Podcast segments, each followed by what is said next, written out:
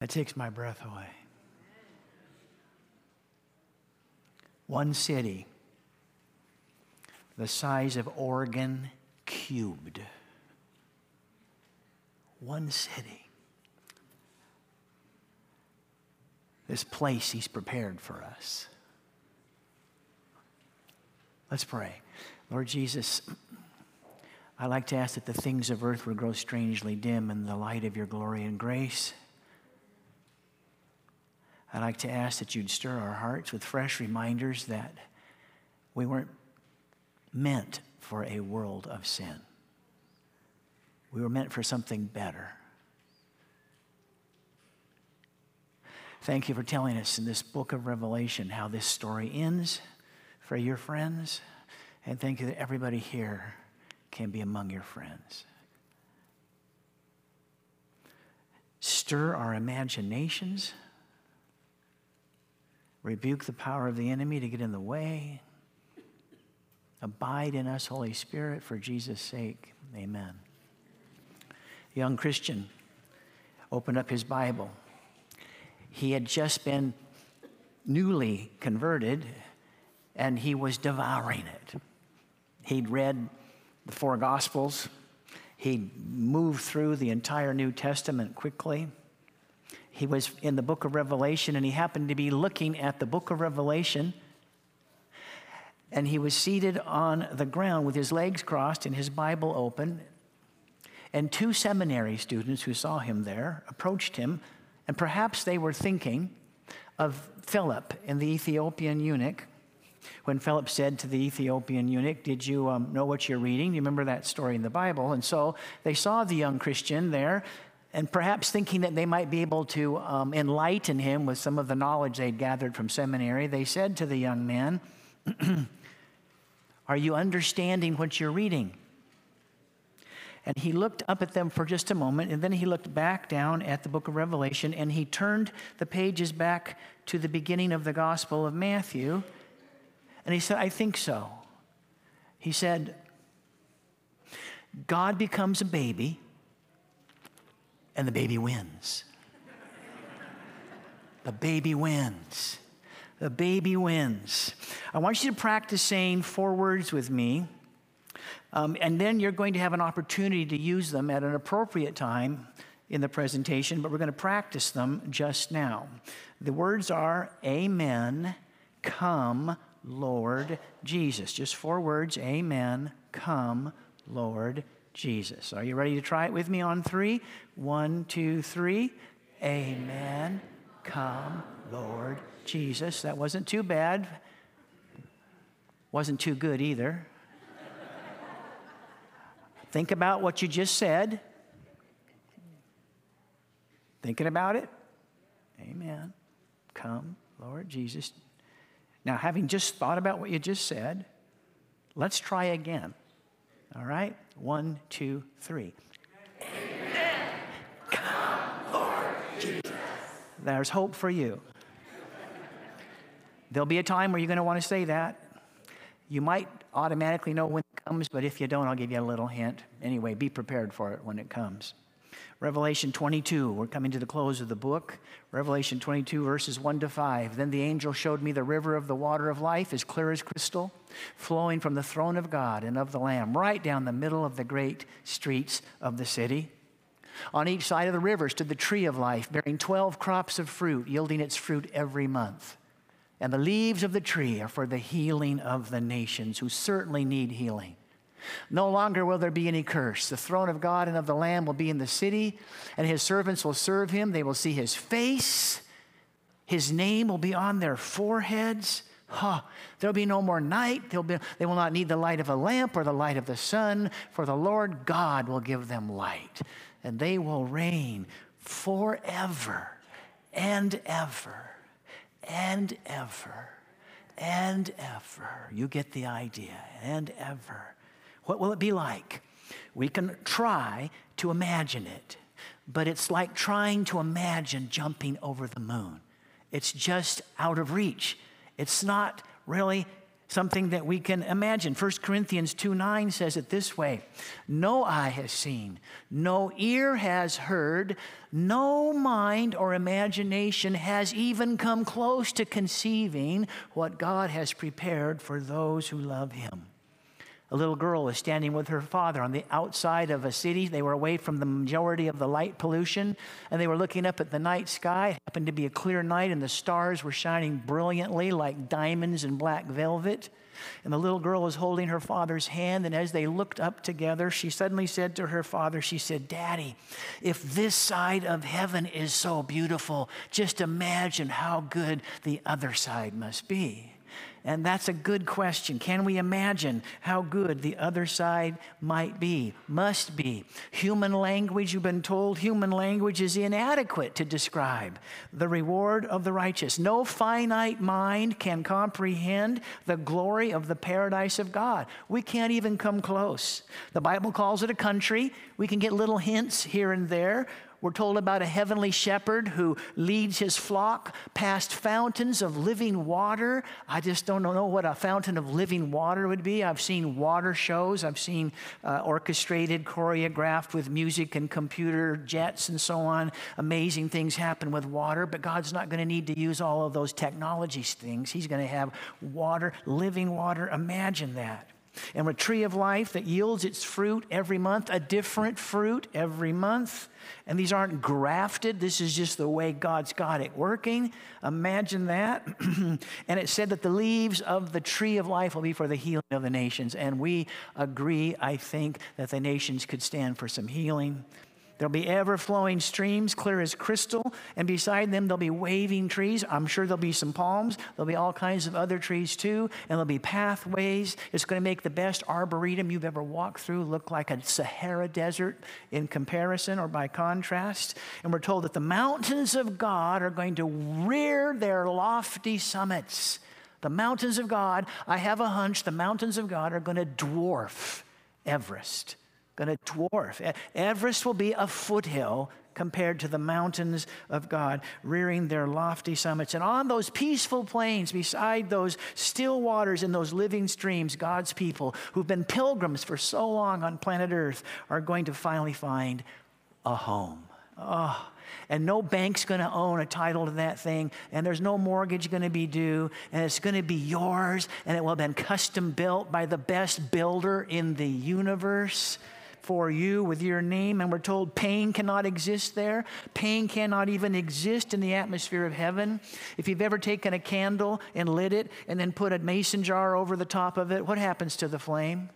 it dies. Why? Because there's no longer enough oxygen to support that flame. The flame cannot exist in the atmosphere inside that jar, and pain cannot exist in the atmosphere of heaven. There'll be no more tears, no funeral processions, no mourning, no death, no sorrow, no crying. No one will ever say, I'm not feeling so well. I don't feel so good today. My head hurts. I have an ache. No arthritis. No, oh, on and on it goes. It's just going to be wonderful. But here's the best part, as Margie inferred, we're going to get to see Jesus face to face. Face to face. I can't wait to see him face to face, face to face, without a dimming veil between us. And we will stand in his presence and we'll behold the glory of his face. And he'll smile a smile that will just melt our hearts. And he'll embrace us, he'll give us hugs, he'll straighten our back. We'll get a spine adjustment like you wouldn't believe, Boom, you know? And he'll say as he squeezes us, I'm so glad you're here. I am so glad you're here. We'll get to talk with holy angels. We'll get to socialize with the faithful ones from all the ages. So imagine, Margie asked the kids some of the people they'd like to talk with. I heard Goliath mentioned. Um, not so sure, but anyway, you might have to go somewhere else to talk with him.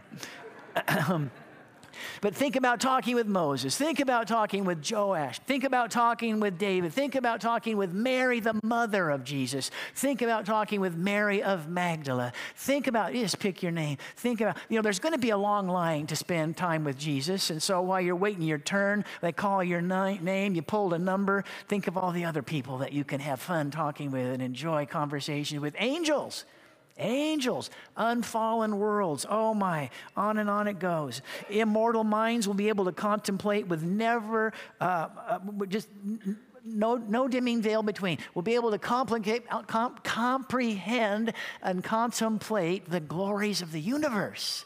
And we won't necessarily need any kind of a telescope. We'll be able to see things now with our eyes that we have to use mechanical devices to see. The wonders of creative power, the mysteries of redeeming love, and learning is not going to weary the mind. I know sometimes you spend time studying, and, and, and studying can drain you just as, just as significantly as hard physical labor can drain you. You can, you can have poured yourself into studies to the point where you just feel exhausted. But studying and learning will not weary the mind. And we will find that we're going to be able to probe. I'm believing that God has just as much for us to see within as He has to see without. Ever thought about that? I have heard scientists suggest that the human race is smack dab in the middle of the very small and the very large. Back in, when I was a, a kid and we lived um, not too far away from Disneyland, uh, we, went, we went on a ride called the Monsanto. Uh, some of you are old enough to remember it. I don't think they have it anymore. But uh, on the Monsanto, it sort of simulates that you are going into the bloodstream.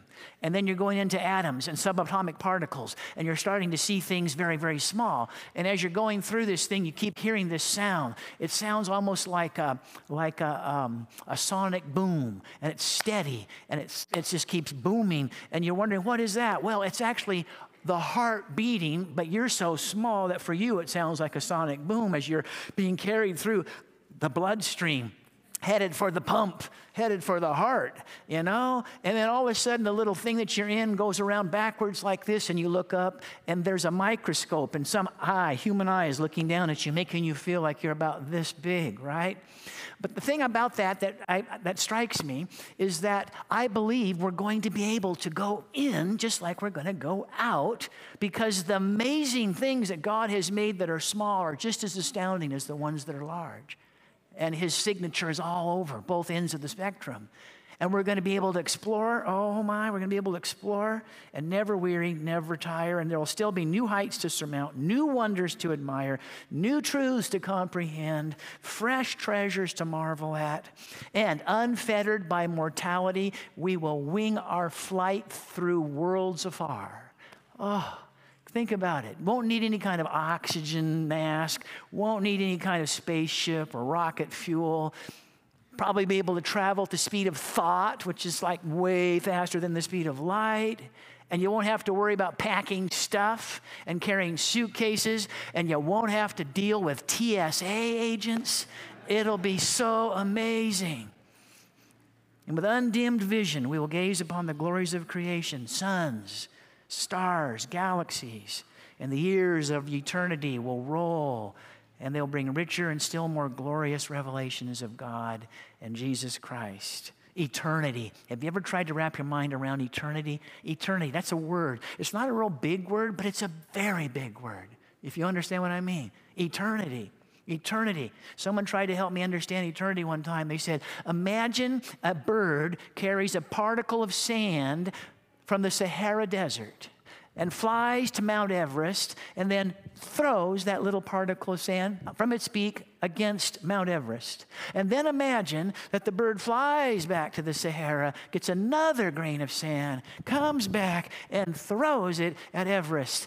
They said, when the bird has finished moving the Sahara to the point that it completely covers Everest, that would maybe be about one day in eternity, they said. That'd be about a day, about a day. Eternity. Try to wrap your mind around eternity. We can stretch our imaginations, but our finite senses are going to grow weary with the effort. It'll take all of eternity to unfold the glories and the treasures. I want to show you the little quotation. Margie mentioned it earlier. Lead the children to think about the glories of the reward that awaits God's people. So, this is almost like Here's something you should do. Here's something you should do. This is like telling the grown ups lead the children to think about the glories of the reward that awaits God's people. Grown ups, lead the children to think more and more about heaven. Lead them to imagine what heaven might be like, which is why all the questions that were being asked earlier to the kids, get them going, get them thinking about that. What will it be like? What will it be like? Cultivate their imaginative powers by picturing the splendor of the new earth and the city of God. And then, when they are charmed with the prospect, when they're going, oh, wow, Oh, someone else comes up with another idea, and all kids go, ooh, and someone else comes up with another idea, and people go, oh my. When they, when they are charmed with the prospect, then tell them it's going to be way better than that, way more glorious than the brightest imagination can portray. So, we've been told to try to lead the kids to imagine what heaven could be like. And a writer by the name of C.S. Lewis endeavored to try and do that with children and some children's literature. And in one of his books, he has a group of children finally arriving in the new earth, the new heaven, the new heaven. And as they arrive, as these children arrive, the first thing that happens is they discover something that they had always wished they could do, but now they can do. They can run as fast as horses without getting tired. And Lewis suggests if you could run as fast as horses without getting tired, you probably would never want to stop running. You would just have such a grand time running. And so they take off running. Oh, and not only do they not get tired, they don't get winded. And so they can carry on conversations as they run at the speed of horses. And so the kids start running. And as they're running and enjoying just the, fill, the, the, the thrill of the wind kind of blowing past their faces with the speed at which they're running, they come to a large cauldron of water. It's just frothing and foaming. It's, it's bubbling. It's boiling. Um, and the reason it's there is because there's a waterfall that is so tall that they can hardly see the top of the waterfall from where they are. And they come running up to the edge of that pool and they stop. And then they look at each other and they say to each other, Could it be could it be? Might it be possible? And they plunge into the cauldron, just seething with rapids and waves and water. And they swim across the cauldron right to the base of the waterfall. And as they get to the base of the waterfall, they begin swimming up the waterfall, up the waterfall. And as they swim up the waterfall, the waterfall cascades across their forehead and parts, and rainbows begin to glow and shine in the mist that is parted above their heads. And they reach the top of the waterfall. When they get to the top, they crest the top. There's a gigantic river that's feeding this amazing waterfall. And then they begin swimming upstream faster than motorboats, faster than jet boats. And they're not getting tired. And they're talking. Uh, and there's a golden eagle that's flying above them. And the golden golden eagle keeps shouting to them, further up, further in. There's more to discover. And they keep swimming, swimming, swimming. And finally, they come to a little kind of a beach, a sandy beach. And they get off, out of the water and they climb out onto the beach, kind of shake themselves off a little bit. And then they see there's a valley, a beautiful valley. It looks like it's heading its way up through gorgeous uh, plants and flowers and trees and shrubs and, and tall grasses. And they say, Let's go. And the voice says, Further up, further in. And so they start going up the valley. Well, the valley is kind of gaining elevation as it goes higher and higher and higher. And they keep going higher and higher and higher. And finally, they come up over a little plateau, and there's a garden. There's a garden wall all the way around it. They know, without even being told, that on the inside is a glorious garden, but they can't see inside because the wall's so high. So they start going around the edge of the garden wall and they come to a gate. And there's this great, great, great, great big gate on hinges. And they look at each other like, do we dare? Should we even think of trying to get in? What would happen? Is it okay? Would it be safe? Shall we? And as they approach the gate, suddenly the gate swings open on its hinges and a voice says, Further up and further in. And so they enter the garden. And as they enter the garden, the loved ones that they have seen perish on planet Earth come to greet them. Friends of Jesus come to greet them. And there are handshakes and hugs and talk about family reunions. And there are high fives and there's laughter and smiles and lingering embraces as the children see their parents who had died years before of old age. And I imagine in my own mind, I picture my father. My father, six foot two, 220 pounds. And when he died, he weighed about 100 pounds. And I remember carrying my dad, my dad who carried me on his shoulders. And I held him in my arms. And I set him in a hospital bed. And then I sat beside it and looked at what once was 220 pounds.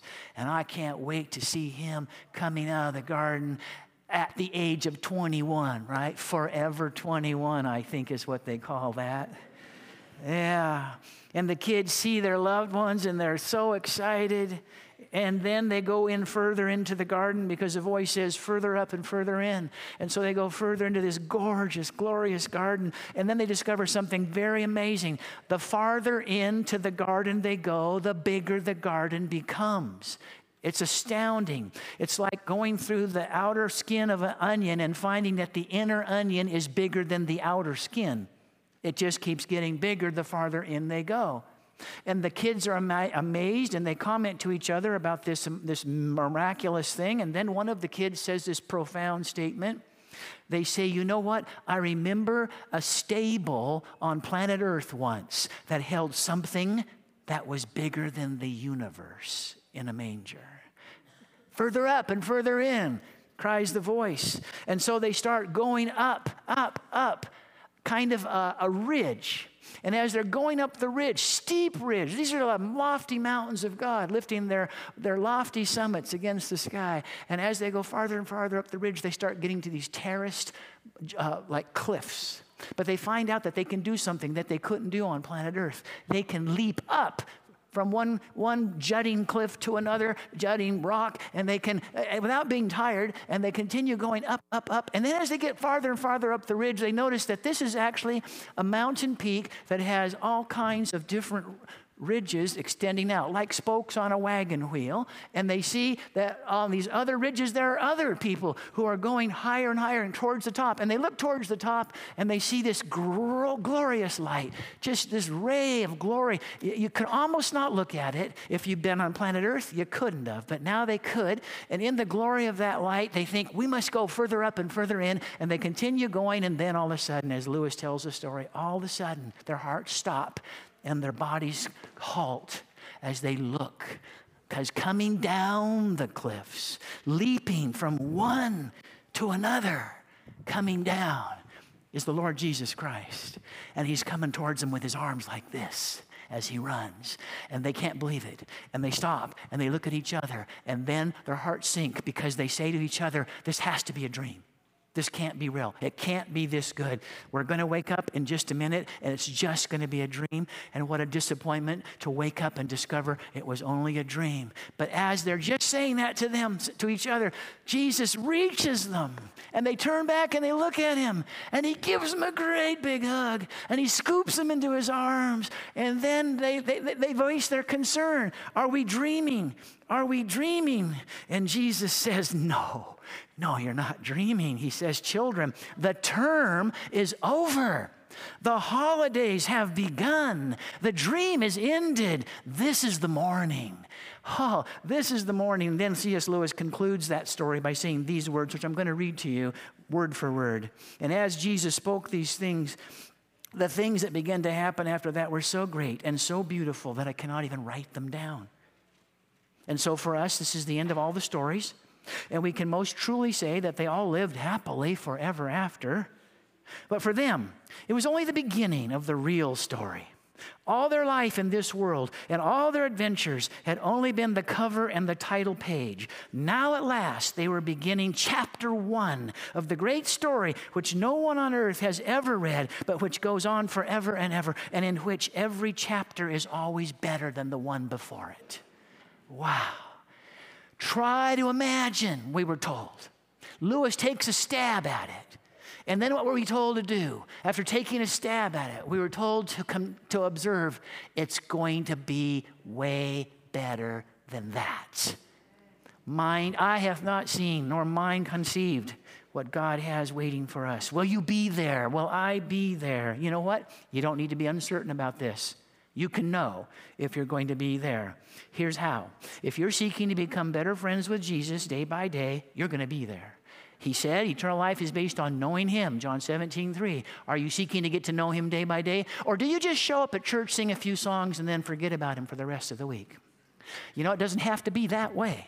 You can make him a priority every day, every morning. You can open your Bible and say, Jesus, I'm here to meet you again. Please show me glimpses of yourself that warm my heart, melt my soul. I want to know you better. I want to love you more. And as you seek to know him better day by day, you are in a relationship with him. You can say, I have the Son. I have a friend. I have the Son of God as my friend. And in 1 John 5 11 to 13, it says, God has given us eternal life. What kind of life is he talking about here? What kind of life is he talking about here? Oh, good, good, good, good. I thought some of you had gone to sleep, and I, I, could, I could hear you breathing, but I was just a little bit puzzled. God has given us eternal life, and this life is in who? His Son. Now, he who has the Son. What did I just say a moment ago? It meant to have the Son, to have a relationship with Him have a friendship with him. If I say to you, I have a friend, I have a boyfriend, I have a girlfriend, I have a husband, I have a wife, you understand that what I mean is I have a relationship with them. And if you understand I have a relationship with him, then you understand something else. You understand that means that we spend time together. We hang out, we talk, we listen, we go places, we do things, we share. So, can you know if you've talked to Jesus today? Yes. Can you know if you've spent a little time getting to know him better? Yes. Can you know if you've talked to anybody else about what a friend you have in Jesus? Yes. Well, if you can know all these things, you can know you have the Son. Yeah. And if you have the Son, it said you have what kind of life?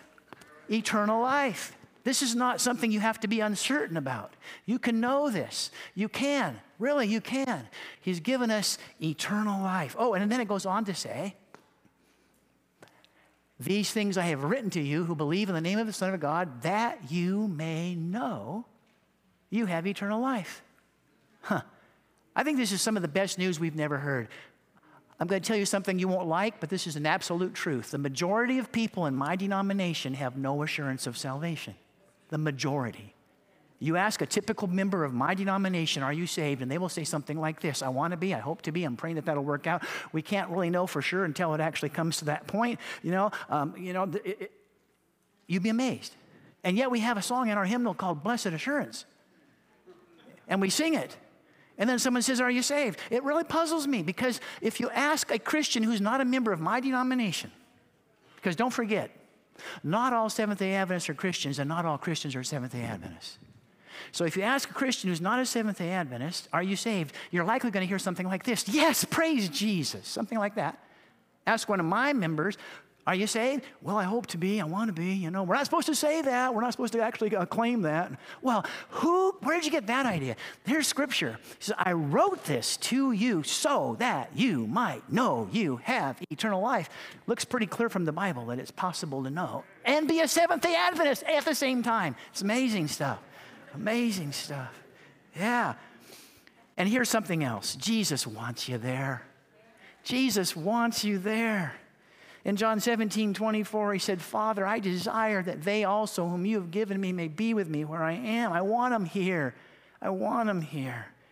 Do I really want to go to heaven? Do you really want to go to heaven? Or are we just interested in being done with a world of sin and pain and heartache? See, that's a question we maybe want to ask ourselves. Am I eager for him to return? Or am I just eager for trouble to be gone?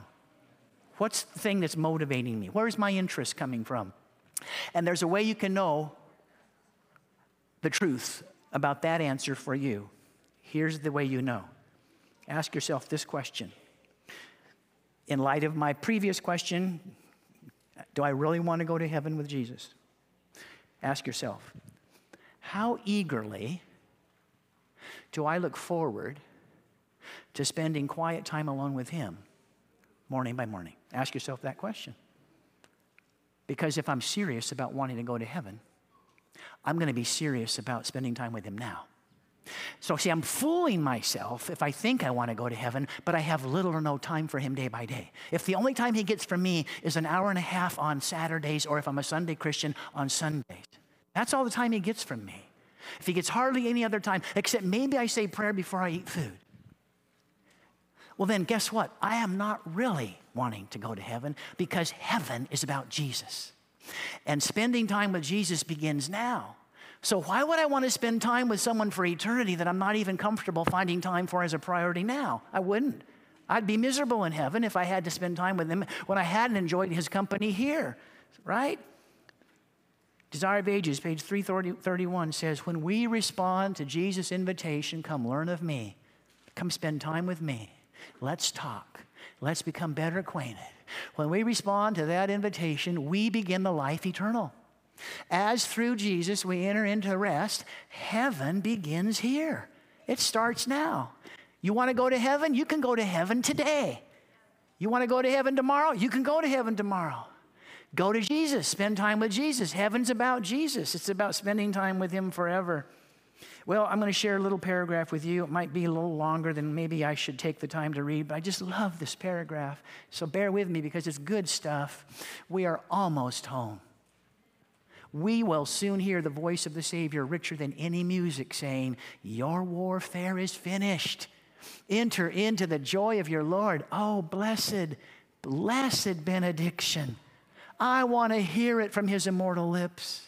I want to see the king in his beauty. I want to see the whole heavenly host casting their glittering crowns at the feet of Jesus. And then, and then, touching their golden harps, filling all heaven with songs to the Lamb. I want to praise him. I want to honor him that sits on the throne. I want my voice to echo and re echo through the courts of heaven. See, it is not life forever. It is not love, joy, peace, rest, freedom from pain, or the beauties and wonders of the universe. That's not the real draw. That's not the real draw. It's Him. Him with a capital H. Him. 1 Thessalonians 4:17 says, "So we will always be with the Lord." That's what makes heaven heaven. And without Jesus, it wouldn't be heaven.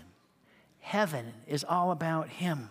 A little street urchin in London was asked one time, little girl, they said to her, Where is heaven?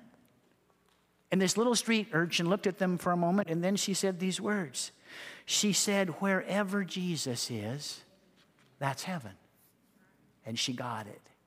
She got it. Heaven's going to be about Jesus. And I can't wait to watch him. I can't wait to watch him up front and personal. I can't wait to watch him with my own eyes. I'm even okay if I don't get to get very close, except every once in a while. I'm okay as long as I can watch him. Just watch him. I want to watch him do math problems with my formerly learning disabled sister who can't even understand why 2 plus 2 is 4. And I want to watch him saying to her, Lynn, What's the square root of 793? And she goes, bam. And Jesus says, Way to go, Lynn. Way to go. Every once in a while, my sister, my learning disabled sister, will make a couple of things come together mathematically, and she's always astounded. And she'll say, I got it, Lee. I got it. You know, I got it. I did it. She's so excited. And Jesus is going to say, You got it, Lynn. You got it. You did it. I want to watch Jesus dancing. Yes, I said dancing with Joni Eareckson. Joni Eareckson, quadriplegic.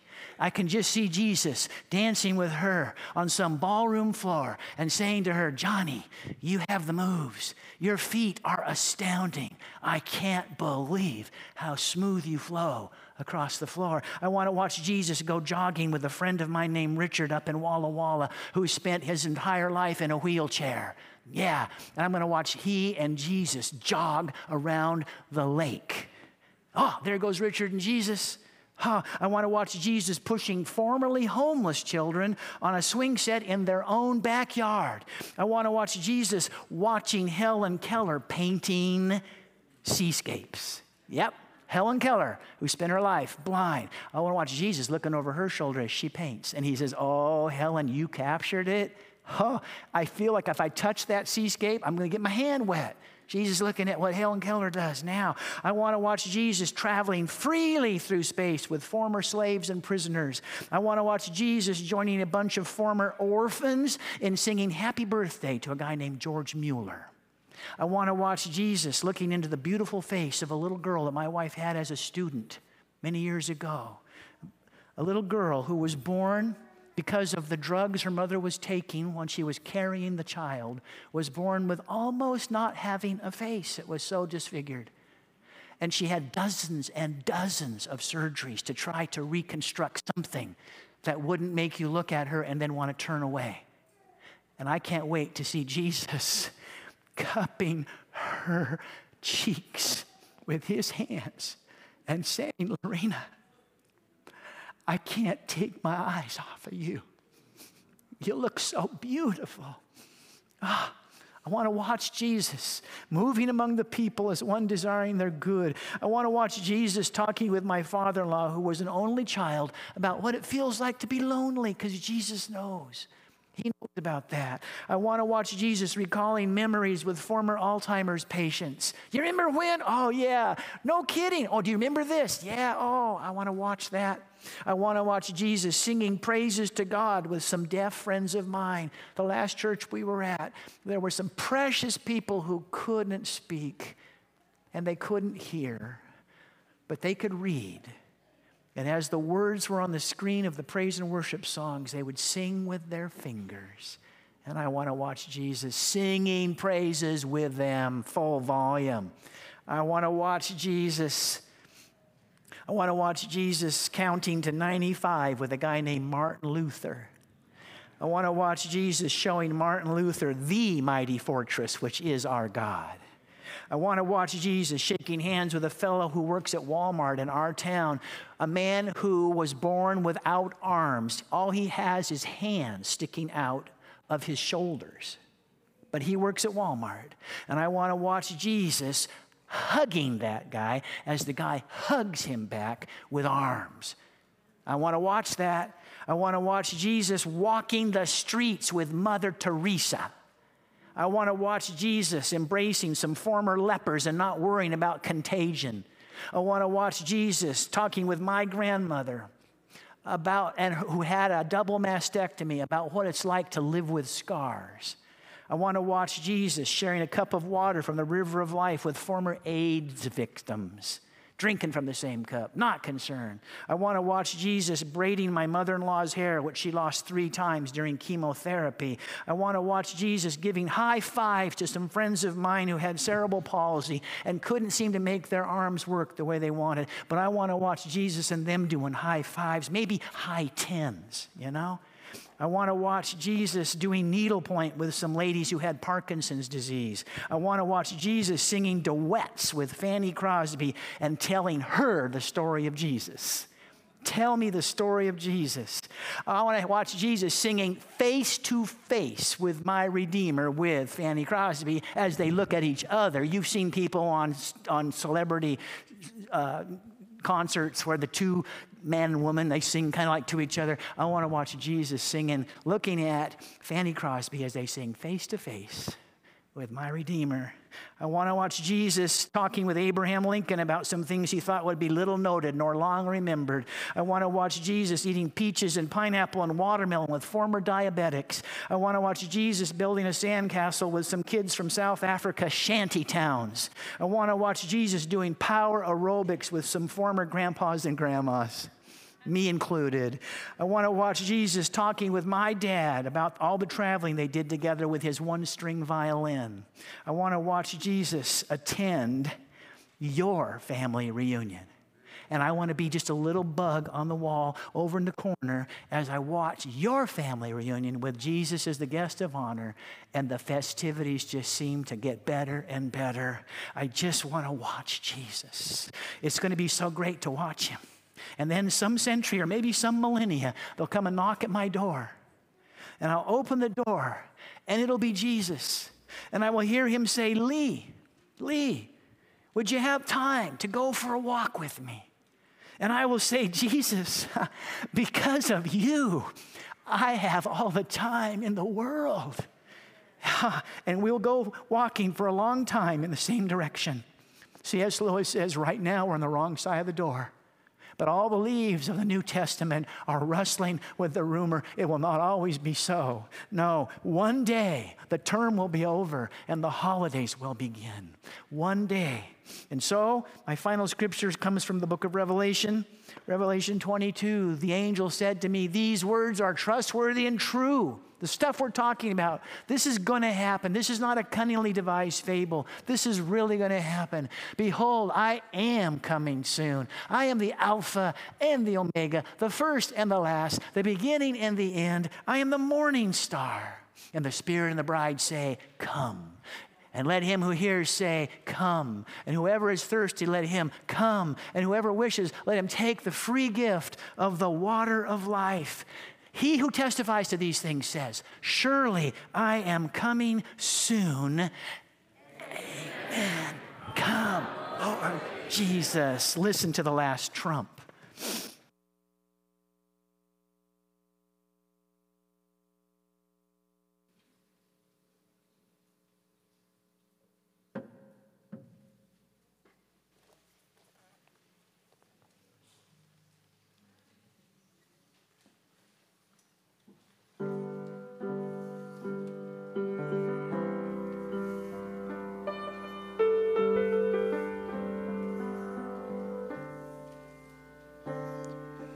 Doctor called and told them, You know it won't be long.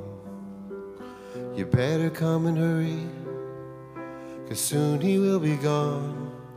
So, with eyes that were glistening, soon they were listening to his last words.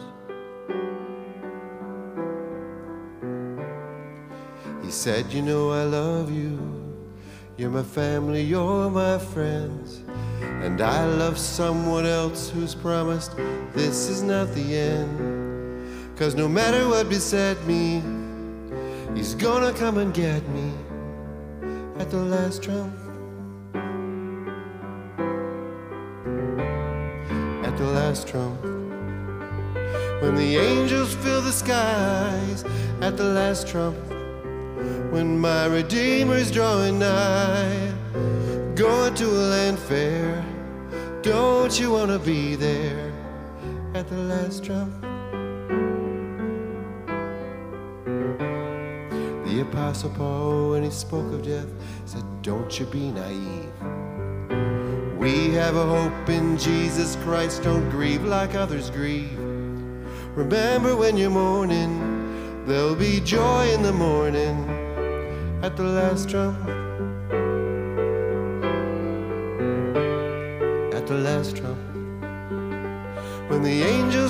Skies at the last trump. When my Redeemer is drawing nigh, going to a land fair. Don't you want to be there at the last trump?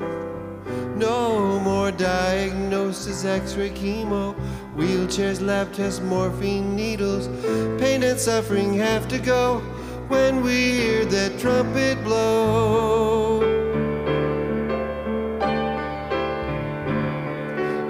Last trump, when the angels fill the skies, at the last trump, when my Redeemer's drawing nigh, going to a land fair. Don't you want to be there at the last trump? When the angels fill the skies at the last trump. When my Redeemer is drawing nigh, going to a land fair. Don't you want to be there at the last trump? At the last trump.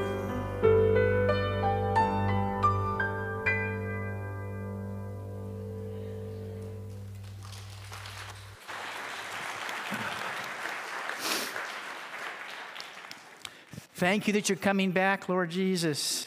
Thank you that everybody here may go home with you when you leave this place.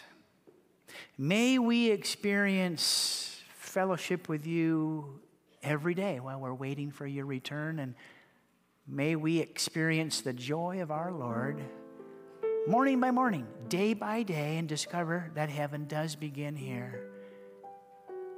For Jesus' sake. Amen.